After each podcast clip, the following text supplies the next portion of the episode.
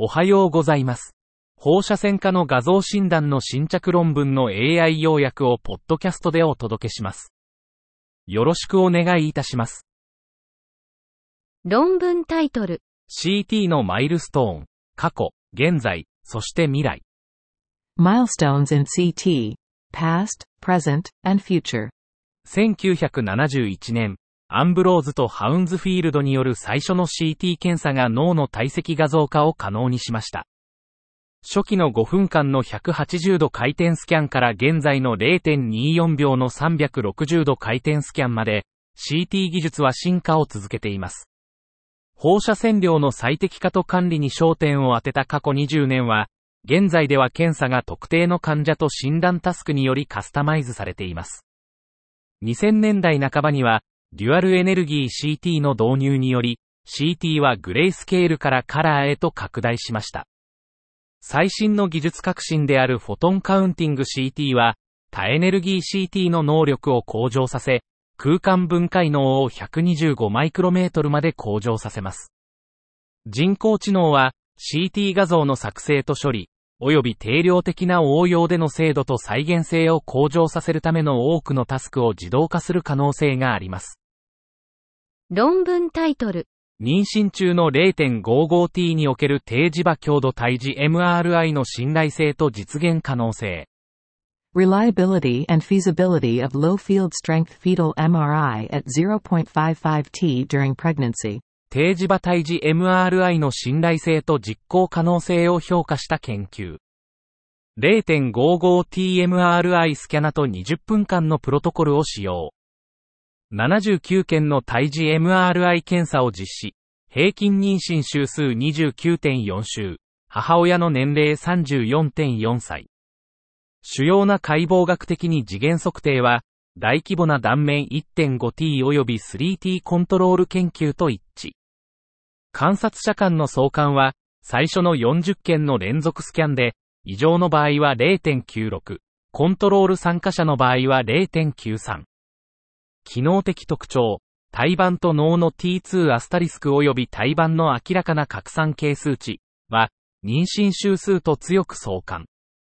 20分間の低磁場胎児 MRI 検査プロトコルは、胎児と胎盤の信頼性のある構造的及び機能的測定を提供可能。論文タイトル、化学側線療法に対する肝細胞癌の造影 US 評価、多施設共同前向き試験。Contrast enhanced U.S. evaluation of hepatocellular carcinoma response to chemoembolization. A prospective multi-center trial. 背景、肝細胞癌、HCC の局所治療後の残存可能性を検出するための造影超音波、CEUS の使用が研究されていますが、多施設のデータは不足しています。目的、前向きの多施設試験で、冠動脈化学側線療法、竹、5の残存 HCC の検出における2次元、2D、及び3次元、3D、CEUS の診断性能を、現行の臨床基準である CEMRI または CT と比較すること。結果、竹54、6週間の 2DCES の感度は91%、95%CI、84、95。これは CEMRI または CT、68%、95%CI、58、76P より小さい001よりも高かった。竹54、6週間の 3DCEAS の感度は89%、95%CI、81、94。これは CEMRI または CT よりも高かった。P より小さい001。結論、竹54、6週間の 2D 及び 3DCEAS 検査は、CEMRI または CT よりも残存 HCC の検出において高い感度を示しましたが、得意度は低かった。重要なことに、CEUS の性能は追跡時間に依存しなかった。論文タイトル、プランクアウトオブザアイ。Plank out of the eye. アブストラクトが提供されていませんでした。論文タイトル、乳がん診断前のマンモグラフィ検診における AI リスクスコア。AI risk score on screening mammograms preceding breast cancer diagnosis. 人工知能、AI を用いた乳がんスクリーニングの役割を評価した研究。2004年から2019年までのブレストスクリーンノルウェーのデータを使用。後に癌と診断された女性のスクリーニング結果に AI リスクスコアを割り当て。スコアは1の7が低リスク、8、9が中リスク、10が高リスク。スクリーニングで検出された乳がんの38.3%感覚がんの39.4%がスコア10を示した。AI スコアと乳房の特徴との間に関連性が見られた。AI を用いた乳がんスクリーニングは、乳がんの早期発見に寄与する可能性がある。論文タイトル。CT または MRI で同定された大きな虚血コアに対する静脈内血栓溶解療法を行った場合と行わなかった場合の血管内血栓除去術の成績。Endovascular thrombectomy outcomes with and without intravenous thrombolysis for large ischemic cores identified with CT or MRI. 本研究は、急性虚血性脳卒中、AIS と大きな高速核、LIC を持つ患者において、静脈内血栓溶解療法、アイブトが内視強化血栓摘出術、エブト前に追加の利益を提供するかどうかを調査。2015年から2022年までの間にエティス登録に登録されたルボとリックを持つ AIS 患者1408人、平均年齢68.3歳、男性789人を対象に、アイブトとエブトの治療効果を評価。アイブトとエブトの併用は、90日間での良好な結果、OR1.24、機能的な独立性、OR1.47、障害度の改善、OR1.30、早期の神経学的改善、OR1.26、成功した再還流、OR1.43 を示した。24時間以内の脳出血率と90日間の死亡率は、両軍間で類似していた。結論として、CT または MRI で確認されたルボとリックを持つ AIS 患者において、エブト前のアイブト治療はエブト単独よりも臨床的な利益を提供する可能性がある。論文タイトル。3T 磁気共鳴画像ガイドした腰椎、仙骨椎間孔注射の臨床成績。Clinical outcomes of 3T magnetic resonance imaging guided lumbar and sacral foraminal injections. 目的。MRI ガイド下の腰部または仙骨神経根心順が慢性肺部痛の治療に対する実行可能性、安全性、有効性を評価。方法、3TMRI 装置を使用して48回の神経根心順を実施。痛みの評価は NRS を用いて行い、手術前後で比較。結果、MRI ガイドした心順は92%の症例で1週間後に痛みを減少させ、平均 NRS 変化は3.9点。5ヶ月後も51%の手術で痛みの減少が続いた。結論、MRI ガイドか神経根心順は慢性肺部痛の治療に有効であることが示された。さらなる研究が必要。論文タイトル。一過性全球健忘症患者におけるデフォルトモードネットワークの関与、多層ネットワーク。Involvement of the default mode network in patients with transient global amnesia, multi-layer network. 一時的全般性健忘症、TGA、患者の多層ネットワークの変化を調査。TGA 患者124人と健康な対象群80人を対象に MRI を実施。結果、全体的なネットワーク測定値には差がないが、デフォルトモードネットワークに関連するいくつかの領域で差が見られた。TGA 患者では左側のパーズオペラキュラリスの多重豊かさ、右側の高等大会の多重リッチクラブ度、右側の高等大会の重み付け多重参加度が高かった。それぞれ15.47対12.26、41.68対37.16、0.90対0.80、p イコール0.0005。左側の前頭体の多重コア周辺性が高く、0.96対0.84、p イコール0.0005。横側の側頭階が低かった。0.00対0.02、p イコール0.0005。TGA 患者と健康な対象群との間で多層ネットワークの変化が新たに見つかり、デフォルトモードネットワークの関与が示された。これらの変化は TGA の病態生理学に関連している可能性がある。論文タイトル。非筋肉シトマ重ね性膀胱がんの可能性が高い患者を同定するための CT に基づく予測モデル。Computed tomography-based prediction model for identifying patients with high probability of non-muscle invasive bladder cancer.